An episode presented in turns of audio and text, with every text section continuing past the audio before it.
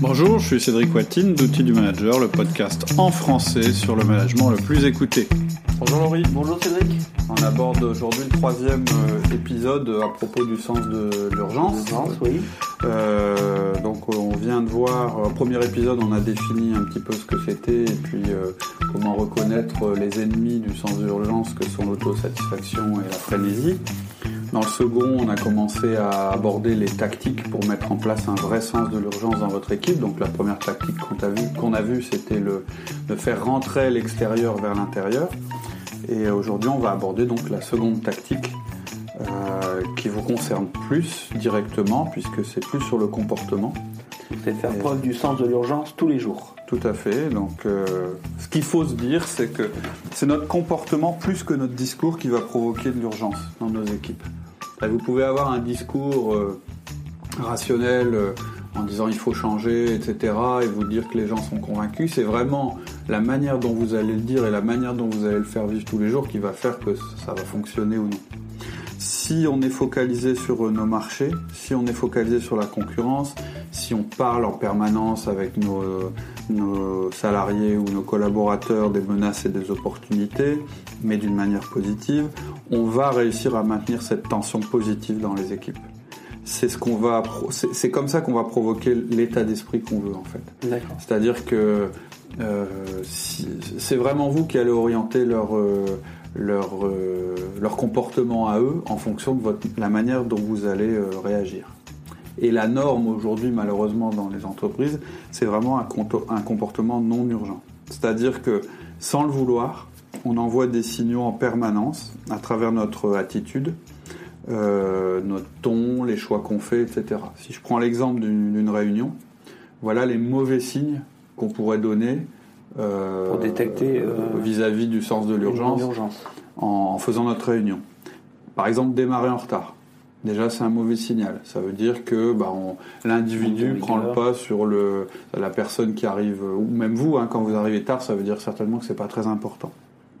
Pas d'introduction euh, factuelle au début, c'est-à-dire on démarre, donc comme il n'y a pas d'introduction qui dit, euh, euh, bah, euh, qui rappelle ce sur quoi on est focalisé, etc. Bah, on est vraiment dans du quotidien, dans de l'habituel. On n'a pas cadré en fait la réunion.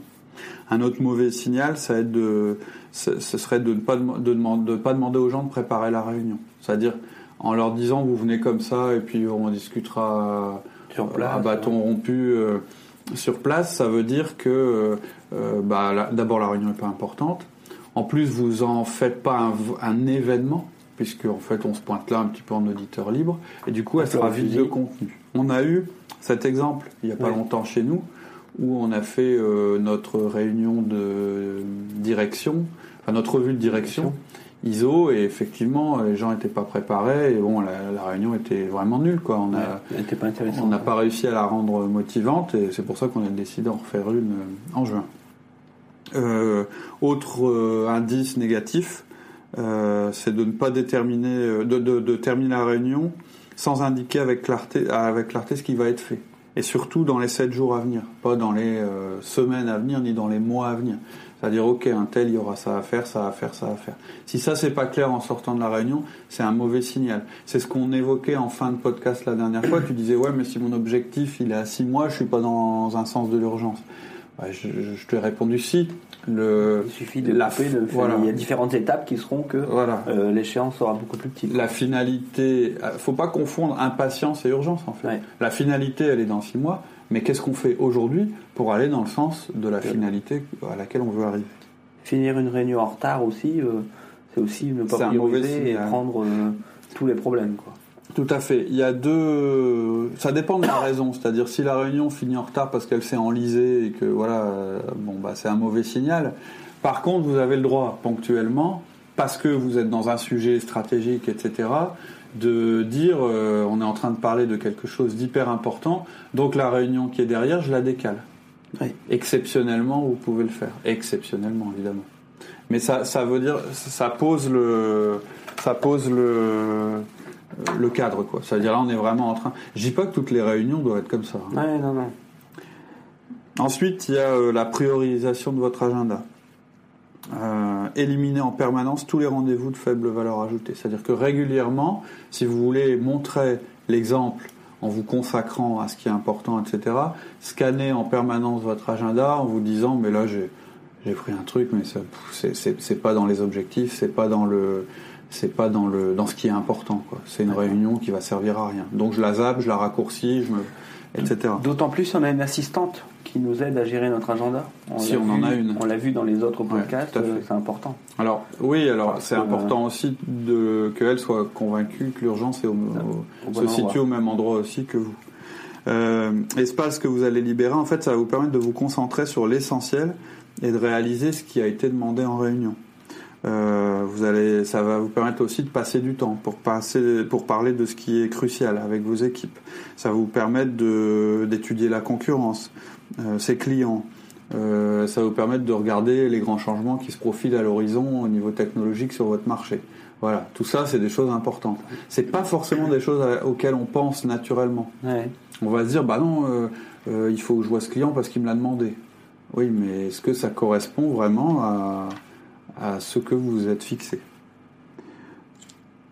L'attitude, en fait, cette attitude que vous allez avoir, ça va donner la permission à vos collaborateurs, eux aussi, de déléguer certaines choses, de ne pas faire certaines choses et de purger leurs agendas, même si ce n'est pas la tradition dans votre entreprise. Il faut aussi que vous refusiez la délégation dans le mauvais sens, c'est-à-dire le collaborateur qui vous fait faire des choses que vous n'avez pas à faire. Si vous acceptez ça, vous allez vous retomber dans du quotidien. C'est pas le bon sens. Voilà, vous êtes dans le mauvais sens. Et donc, ça va être du temps en moins justement pour euh, pour euh, pour aller se euh, focaliser sur, sur ce que vous êtes de l'urgence. Tout à fait. Et ensuite, il faut aussi que vous vous aménagiez du temps pour permettre et demander à vos collaborateurs d'évoquer leurs problèmes ou leurs opportunités. C'est ce qu'on disait la dernière fois. les gens du terrain, il faut qu'ils puissent s'exprimer. Par exemple, c'est pas parce que vous êtes dans un schéma sens de l'urgence que vous allez faire sauter vos 1 à 1 en disant bah non les 1 à 1 c'est pas important c'est des trucs réguliers il y en a non c'est justement par ça que vous, vous écoutez à travers ça que vous écoutez vos collaborateurs et que vous leur donnez le sens de l'urgence. Donc c'est primordial au contraire de les conserver. Est-ce qu'il faut le formaliser euh, le sens de l'urgence clairement sur un document sur un papier l'afficher? Ou est-ce que c'est via les objectifs? Tout ce que vous pouvez euh, faire pour, pour, y contribuer est important. On peut en avoir plusieurs, le sens de l'urgence. Est-ce qu'on peut en euh, ouais, alors le sens de l'urgence, c'est une attitude. Donc, euh, alors que toi, ce dont tu parles, c'est les objectifs, peut-être. Ouais, je confonds peut-être. C'est-à-dire qu'en fait, le sens de l'urgence, c'est une attitude générale. Euh, ça ne veut pas dire qu'on n'a qu'un seul objectif à la fois. Ça veut simplement dire que pour, quand, quand je disais euh, purger l'agenda et le mettre en fonction des priorités, c'est pour éviter la frénésie en fait. D'accord. C'est-à-dire c'est pour éviter, c'est à la fois pour éviter de mettre des choses qui n'ont pas lieu d'être et qui, qui seront euh, coûteuses en temps et de perdre de vue les quelques objectifs qu'on s'est fixés, mais aussi d'éviter d'être dans un comportement d'autosatisfaction qui est bah non, je peux pas me consacrer à l'urgent puisque j'ai le quotidien. Parfois, il faut bousculer le quotidien. Si on a bien euh, déterminé ses objectifs en début d'année et qu'on prend toutes nos décisions qui nous arrivent, euh, tous les problèmes et tout, et qu'on les rapporte à ces objectifs et ça nous aide à prendre la décision, on est dans le sens de l'urgence. Si les objectifs atteindre, euh, si les objectifs correspondent effectivement aux choses qui sont à faire, qui correspondent à des changements. Attention, hein, les objectifs, c'est pas parce qu'on a fixé, on en a parlé quand on a fait des objectifs, c'est pas parce qu'on a fixé des objectifs en début d'année qu'on est tranquille. C'est-à-dire, l'unité de temps dans l'entreprise, c'est pas l'année, hein. c'est même pas le semestre. C'est-à-dire que vous devez être, en fait, ce que je veux expliquer, c'est que vous devez être à l'affût des nouvelles opportunités et de menaces en permanence. Et ensuite, vous devez vous dire, est-ce que c'est quelque chose qui est important ou pas important? Est-ce que c'est un signal faible qui me dit, il va y avoir un changement plus tard, etc. Ou est-ce que c'est juste un hockey du marché ou euh, simplement bah oui bah j'ai un client qui est insatisfait, il me dit que tout est à refaire chez nous, j'en ai un qui me dit ça, je suis pas dans le dans ce cas de figure là. vos objectifs, si jamais vraiment l'objectif peut changer avec une opportunité qui est arrivée sur le marché ou justement avec cette veille de, concurrence ou cette veille de marché, ça nous fait changer l'objectif. C'est exactement ça qu'on est en train de dire. Par contre, vos objectifs ne peuvent pas changer toutes les semaines. Tout à fait. C'est pour ça que chez nous, par exemple, on a une structure de réunion où on fait des réunions hebdomadaires qui sont tactiques, et pendant cette réunion, on ne remet pas en cause la stratégie, qui elle est vue plutôt de manière trimestrielle. C'est-à-dire que si au bout de trois réunions tactiques, moi je me rends compte ou quelqu'un se rend compte, se rend compte qu'on a toujours le même problème qui ressort et qui nous vraiment, on a peut-être quelque chose à revoir au niveau stratégique. D'accord. C'est ce que j'ai essayé de dire aussi quand je disais tout à l'heure, on peut voir quelque chose à six mois et mettre des étapes. La chose à six mois, si elle change tous les 15 jours, là on est dans la frénésie. Oui, c'est pas. Voilà. Ok.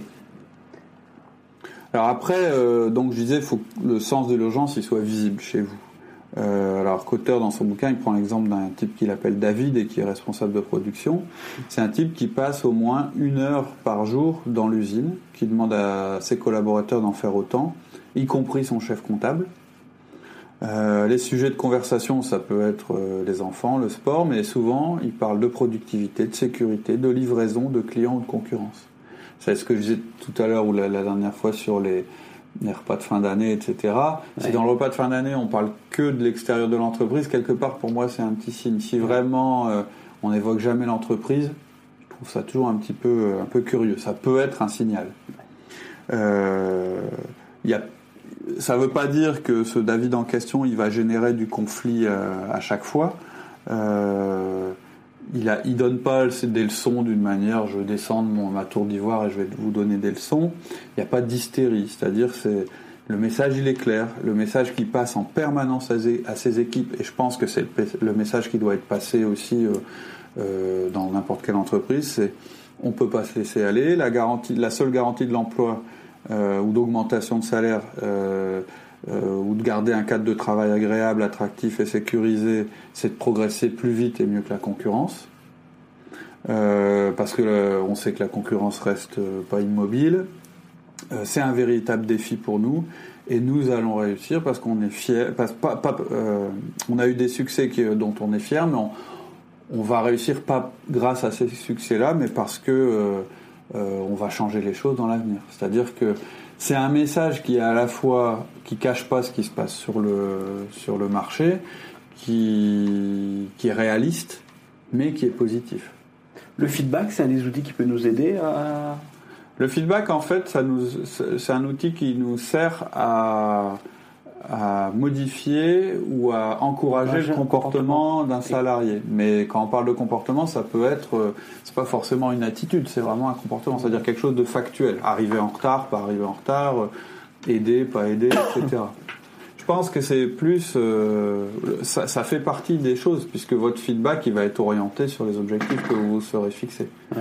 Mais je pense que c'est tous les outils de communication qu'on met en place qui vont nous aider. La teneur de notre discours en fait la couleur de notre discours. Euh, éviter d'aller trop dans les apitoiements sur soi-même, mais en même temps euh, ne pas être euh, angélique. On, est on est entre les deux, pas faire preuve d'angélisme. Tout au début, on parlait de faire attention au cynisme. Qu'est-ce que tu entends par, bah, du cynisme? Le cynisme, en fait, c'est un humour destructeur. Et c'est vrai que pour moi, je pense que c'est une des plus grandes menaces dans l'entreprise aujourd'hui.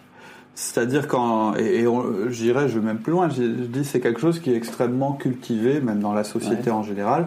On aime beaucoup se moquer, euh, euh, tourner en dérision, euh, éviter les sujets sérieux en les ridiculisant, etc. Je pense que c'est extrêmement destructeur dans l'entreprise. Pour moi, c'est vraiment une des grandes menaces dans, dans l'entreprise.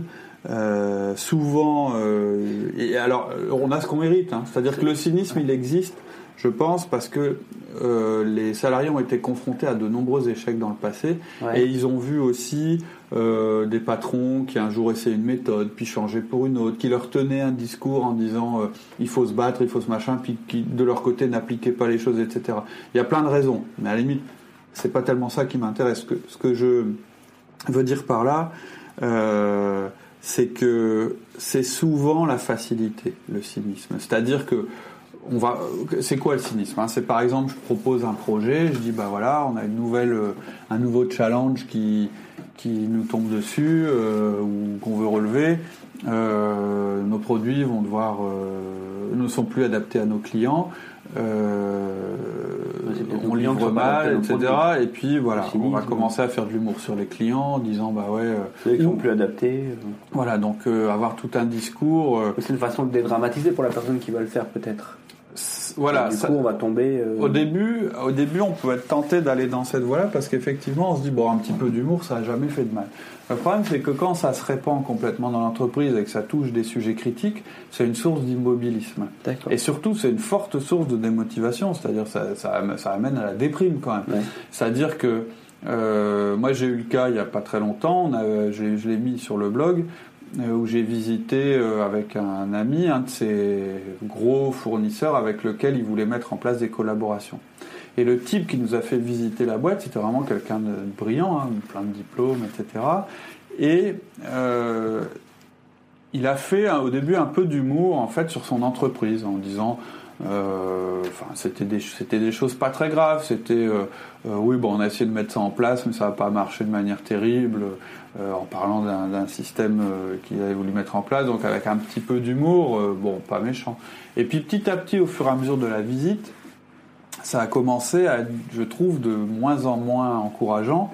Et on voyait qu'en fait, ce qu'il nous était en train de nous décrire, c'était presque du désespoir. C'est-à-dire que il, se moquait lui-même de l'entreprise. Sa propre entreprise. Voilà, c'est ça. Et je trouve que là, euh, on est quand même, euh, on est quand même dans une. Euh, c'est dangereux parce que c'est quelque chose qui parle au cœur de manière indirecte, le cynisme. C'est-à-dire que c'est facile à faire, tout le monde en fait, quelquefois c'est très drôle, mais quand vous avez tous les jours euh, des gens qui font de l'humour sur la manière dont on n'arrive pas. Que sur du cynisme. Voilà, dont on n'arrive pas à réaliser nos objectifs en disant. Euh, euh, voilà, en se moquant un petit peu d'eux-mêmes ou des autres, etc., bah, ça vous casse les pattes, il faut être clair. Qu'on ait de l'humour, c'est tout à fait normal et c'est même nécessaire et je pense que ce qui permet de... ça fait partie de nos valeurs culturelles. Mais le cynisme, attention. Je dis, je pense que quelquefois il faut savoir dire bon, dans une réunion, quand ça commence vraiment à déraper, même si on est tenté d'y aller, parce que c'est souvent de l'humour facile, c'est très très facile, c'est plus facile que de regarder les problèmes en face, il y a un moment, il faut peut-être savoir dire, euh, en toute euh, honnêteté, hein, de, dire, bon, on arrête, euh, on va arrêter les réflexions cyniques, on a bien rigolé, mais bon, maintenant on a un problème, comment on le résout quoi. Voilà, alors hein recentrer le débat et pas laisser déraper. Vous, vous verrez que on va parler plus loin de ce qu'on appelle les oui mais, c'est-à-dire les gens qui sont vraiment opposés, qui sont dangereux quand on essaye de, mettre en place le, sens de l'urgence et le changement en général. C'est des gens qui utilisent énormément le cynisme. Donc ça peut être un indice. Voilà, c'était mon petit speech sur le cynisme. Euh, je, j'aime bien l'humour, je pense qu'on est tous pareils, mais attention, il y a une forme d'humour qui est particulièrement qui, destructrice. voilà, qui, détruit beaucoup de choses. Avant de passer à la troisième tactique, est-ce que tu peux nous résumer vite fait euh, le comportement tourné vers l'urgence? Donc le la première, euh, euh, je dirais le premier conseil, c'est de purger et de déléguer. Donc ça veut dire purger votre agenda s'il est surbooké, supprimer les sujets de moindre priorité de votre agenda, annuler les projets qui vous détournent de l'essentiel. C'est des signes forts tout ça. Quand vous faites ça, par exemple, euh, voilà, vous devez passer, vous aviez prévu de passer le RP, euh, de le passer sur une nouvelle version, il fallait que ce soit fait, etc. Tout d'un coup, il y a un retournement sur le marché ou un truc qui est prioritaire. Tout d'un coup, vous dites, bah non, je supprime ce projet, on le fera l'année prochaine, c'est pas l'urgence. C'est un signe fort. En général, quand vous arrêtez quelque chose, pour faire quelque chose, pour mieux faire autre chose, c'est un signal très très, fort. fort et attention, l'urgence n'est plus là, on tourne. Voilà, c'est vraiment un acte. Euh, déléguer, déléguer, déléguer, déléguer. De toute façon, ça, hein, on ne le dira jamais assez.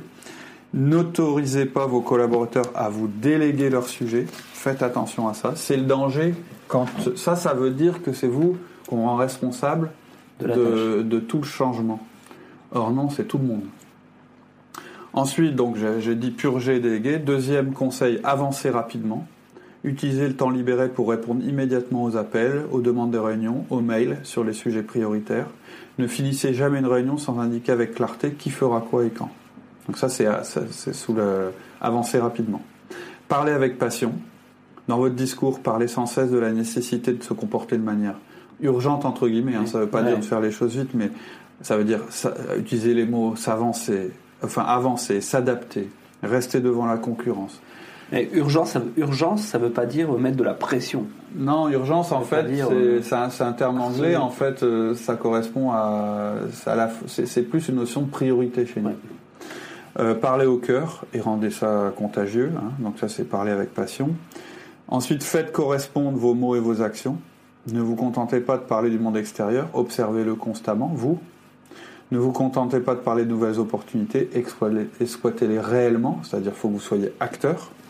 Et il faut que ça se voit, c'est-à-dire faites tout de la manière la plus visible possible et devant le plus de monde possible. Vous devez vraiment montrer votre sens de l'urgence à vos collaborateurs. D'accord. Voilà pour votre comportement euh, à vous. Tactique numéro 3. Ouais. Trouver des opportunités dans les crises. Mm. Donc, euh, bah, on, sait, que les crises sont toujours euh, sujettes à développer justement des réorganisations ou à tuer des sociétés. Oui, voilà, c'est ça. Il y a vraiment deux façons de voir une crise. La plus répandue, c'est de voir la crise comme un événement épouvantable, euh, se dire. Et, bon, on peut comprendre, hein, puisque une crise, en fait, ça peut être dramatique pour, pour une organisation, ça peut la détruire, blesser des personnes, faire échouer tous vos plans. Euh, on trouve toutes les excuses du monde. Moi, je connais des sociétés, oh, de toute façon, c'est la crise, ils ont un bilan catastrophique, ouais, mais c'est la crise, voilà. c'est normal. Alors que ça peut être vu complètement autrement, une crise. Ça peut être l'occasion de reprendre des parts de marché, parce que tout le monde se dit ça. Donc on vous verra pas, on vous verra moins avancer en temps de crise. Euh, et en fait, on se rend compte que c'est assez logique euh, de qu'on voit les crises comme ça, et que tout dans l'entreprise est fait pour minimiser la probabilité d'une crise. Et c'est normal. On a des systèmes dans nos entreprises qui sont anti-crise. On a un budget pour cadrer. On a le contrôle financier pour être sûr de ne pas déraper. Euh, on a la politique qualité qui est faite justement euh, bah, pour euh, capitaliser sur le, sur le passé. C'est-à-dire ce qu'on a fait bien dans le passé, on veut continuer à bien le faire. Et s'assurer que ce soit fait. La protection juridique, tout ça, c'est des choses anti-crise. Et on a besoin de ces choses-là. Hein. Je ne suis pas en train de dire qu'il ne faut rien avoir de, tous ces mécanismes de défense dans l'entreprise. Euh, sinon, ben, ça, le moins de coup de vent, vous êtes mort. Je dis simplement que ces mécanismes de défense, ils peuvent vous cacher des opportunités. C'est-à-dire, ils peuvent vous amener à nier la crise. Et, voilà, il faut les voir que pour ce qui sont, c'est-à-dire des mécanismes de protection. De protection, simplement. La deuxième euh, façon de voir une crise, et c'est celle qui va nous intéresser, c'est d'avoir complètement une autre perspective. La crise, dans ce cas-là, c'est plus un mal, mais sous certaines conditions, c'est quelque chose qui est nécessaire au succès, dans un monde en constante évolution regardez la crise sous, sous, cet angle, et je ne parle pas de la crise qu'on vit actuellement, je parle d'une crise en général. Une crise, ça peut être j'ai un nouveau concurrent qui arrive, euh, les prix de mon concurrent ont baissé de 40%, j'ai plus d'approvisionnement en matière, mes clients sont exsangues, ils n'arrivent plus à me payer. Voilà, c'est ça, hein, une crise. Ça, ça peut être de multiples. Ou euh, j'ai la moitié de mes salariés qui est parti. Enfin voilà, ça c'est des crises. Euh, mais disons que le voir comme une opportunité de changement, ça permet de voir l'autosatisfaction comme un danger réel et ça permet de donner un signal fort en disant à tout le monde bon bah il faut bouger, il faut bouger quoi. On n'a pas le choix. Vous voyez, vous vous le sentez, il y a une crise qui est en train de se produire. Le statu quo n'est même plus une option. On peut plus en parler. On peut plus dire tout change. Là, il y a une crise. Ben, on va surtout continuer à faire exactement comme on a fait euh, euh, depuis le début. Donc une crise pour vous, c'est vraiment une opportunité de développer le sens de l'urgence. C'est-à-dire que c'est comme ça que vous... La, première chose qui doit vous, venir à l'esprit quand une crise se profile, c'est comment je vais l'utiliser pour générer du changement chez moi et comment je vais l'utiliser pour m'adapter. Par exemple, on a eu un départ euh, l'année dernière qui nous a fait assez mal. Bah, c'était une opportunité de complètement, voilà, une démission. Ça a été, ça a été le, l'opportunité de complètement revoir la manière dont, euh, dont on travaille dans ce domaine-là. C'est une opportunité. Bah donc on pourrait être euh, mené à créer une crise Alors, pour pouvoir se créer des, des vrais sens de l'urgence? Non. Moi, je. Alors, c'est évoqué euh, par Cotter. Non, on parle, on parle d'utiliser, d'utiliser une crise. C'est-à-dire que faire levier parce qu'on a une crise qui est latente et qui mhm. existe, ça peut se justifier. Il faut vraiment se méfier de ça, hein, parce que euh, il donne un exemple à un moment d'un directeur financier euh, qui se dit, euh, en fait, bon, il se rend compte qu'en fait, dans les bilans depuis des années, quelque part, on, on triche, on, fait dire ce qu'on veut aux chiffres. Alors, c'est, on, triche pas, ce qui est, fait n'est pas illégal. Masqué. Mais disons que voilà, on met pas les. On utilise cette, certaines ficelles du bilan pour pouvoir euh, masquer la réalité. Tout à fait. Et quelque part, en fait, il se rend compte euh, que euh, il y a des, comment je vais dire, il se rend compte qu'il y a des pertes latentes dans le bilan de l'entreprise. C'est-à-dire, il se dit si on était réaliste, l'image serait catastrophique. Donc ce qu'il fait, c'est qu'il passe des dépréciations qui avaient été évitées par la direction parce qu'elle ne voulait pas donner une mauvaise image de l'entreprise. Et immédiatement, ça met l'entreprise en perte. Évidemment, il le fait. Euh, il va d'abord voir le directeur de l'entreprise avec le bilan. Hein, c'est pas lui qui. Mais quelque part, comme lui est assez charismatique, le directeur financier en question, et qu'il a bien orienté son discours, il a présenté ça comme un levier pour montrer une image réaliste de l'entreprise, ne pas mentir euh, aux salariés et transformer cette euh, espèce d'étonnement hein, qu'il va générer en une vraie volonté de changer, d'améliorer la situation. C'est un petit peu, euh, bah dans le passé, on, a vu ça dans pas mal de boîtes où on a un patron assez charismatique ou plutôt assez, je voulais dire assez paternaliste, je voulais dire plutôt, euh, qui en fait euh, bah, prend tout sur lui, c'est-à-dire il voit bien que son entreprise est plus très adaptée au marché, etc. Mais il va, il, va continuer à tenir un discours rassurant à ses salariés, etc. Et en faisant ça, en fait, il les empêche de changer. Et donc, il condamne son entreprise. Là, c'est un petit peu pareil. En faisant un bilan, en mettant, en cachant des choses au niveau du bilan, le, le la volonté, ça n'était pas de, de, de, berner les gens, c'était de les préserver, et puis voilà, de pas, parce qu'il avait peur que ça génère des départs, etc. Lui, il a utilisé une crise, donc il, a déclenché. La crise était déjà là, si tu veux, mais il l'a rendue visible. Visible. Créer une crise, moi, je dis, euh, c'est euh, c'est extrêmement dangereux. Euh, Qu'il y a des erreurs justement euh, très dangereuses. Bah, la première erreur, c'est de croire qu'une crise va automatiquement créer le sens de l'urgence nécessaire pour augmenter les performances. Si vous n'avez pas un plan, si derrière vous n'êtes pas euh, justement porteur du sens de l'urgence, la crise, c'est négatif. Hein. Une crise, c'est négatif. Ah, moi, je connais plein de sociétés qui se sont pas remis en cause, quoi. Tout à fait. Donc, quand la je crise... nous disons mon bilan est négatif, oh, mais c'est normal, c'est la crise. Voilà, c'est ça. Non, c'est pas vrai. La crise, bah non, parce que. Tu avais les moyens de s'organiser, de changer des choses. Je connais bien cette entreprise, elle avait des choses à, changer. Quoi. Mmh. Non, non, il n'y a pas, a pas de fatalité, il y a pas. Mais, mais bon, ce qu'il faut pas croire, voilà, c'est qu'en déclenche, en mettant à jour une crise ou en, rendant visible une crise, vous allez auto. Les gens, la première réaction que vous allez avoir, c'est soit l'autosatisfaction, c'est-à-dire les gens, ils vont vous dire mais non, euh, euh ce, que tu racontes, ils vont minimiser, ou ils vont complètement, euh, ça va générer une panique générale et ce sera pas mieux. Donc le truc, c'est pas, allez, je vais créer une crise, ça va tout résoudre. Non, la crise c'est négatif. Ce que vous en ferez sera négatif ou positif. La deuxième grosse erreur à pas faire, c'est adopter une stratégie de manipulation. C'est pour ça que j'ai dit non tout de suite. À créer une crise? Bah oui, parce que là, vous, vous, êtes en train de, de berner les gens et vous pourrez, vous, vous pouvez pas parler au cœur des gens si vous êtes en train de les berner. C'est-à-dire, vous pouvez pas inventer un problème. Oui. Je me souviens bien qu'à un moment, on avait fait une étude de satisfaction sur notre euh, une de nos entreprises et euh, c'était remonté très positif. Et euh, moi, ça m'avait un petit peu déçu parce que j'étais très content que les gens nous perçoivent positivement, mais ça n'était pas mon ressenti. C'est-à-dire que, et je sais qu'à un moment, on m'a dit ouais, mais vous, vous, réagissez comme ça parce que vous dites pas que c'est bien. L'enquête dit c'est bien, mais et vous, vous n'êtes pas d'accord. Cédric, t'es pas d'accord, etc. Parce que euh, t'essayes de nous, de nous tenir en tension. Euh, et j'ai dit non, j'ai dit non, je, je suis content qu'on ait des clients qui étaient très satisfaits visiblement. Par contre, je constate tous les jours que c'est pas la réalité. C'est la, voilà, j'étais pas en train de créer un faux sens de l'urgence ou une fausse crise. J'étais en train simplement de me rendre compte qu'un des outils qu'on avait utilisé ne révélait pas les problèmes qu'il y avait, les changements qu'il y avait à faire. La troisième euh, erreur très dangereuse, c'est attendre passivement qu'une crise arrive.